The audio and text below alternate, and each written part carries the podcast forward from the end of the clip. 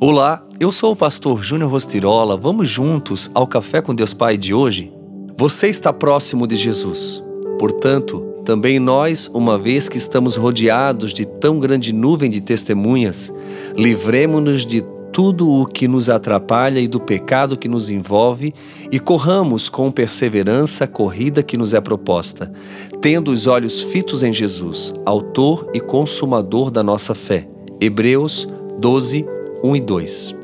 Com quantas pessoas você deixou de manter o contato ao longo da sua história? Você até as conhece, mas perdeu o contato. Pessoas da escola, da faculdade, com as quais tinha uma bela amizade. É possível que você já tenha considerado algumas delas suas melhores amigas, mas com o tempo vocês trilharam caminhos diferentes. Ao perder o contato, a amizade foi embora. Para manter a amizade é necessário manter o contato. Com o nosso Senhor não é diferente. Não basta conhecer Jesus de vista ou de ouvir falar. É preciso caminhar com Ele todos os dias da sua vida.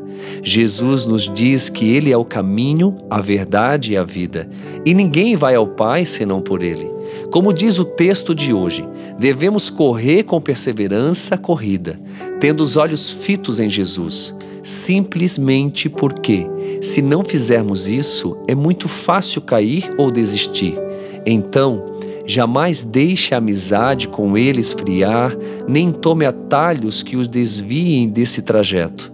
Você pode até se distanciar de algumas amizades na vida, mas não pode se distanciar de Cristo.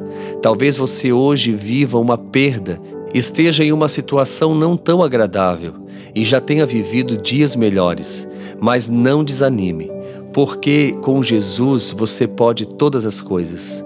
Uma vez salvos por Jesus, estamos salvos, mas a nossa comunhão e a nossa vida com Ele revelarão se somos seus filhos.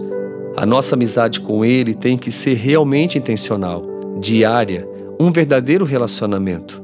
Então eu te pergunto: como está o seu relacionamento com Jesus?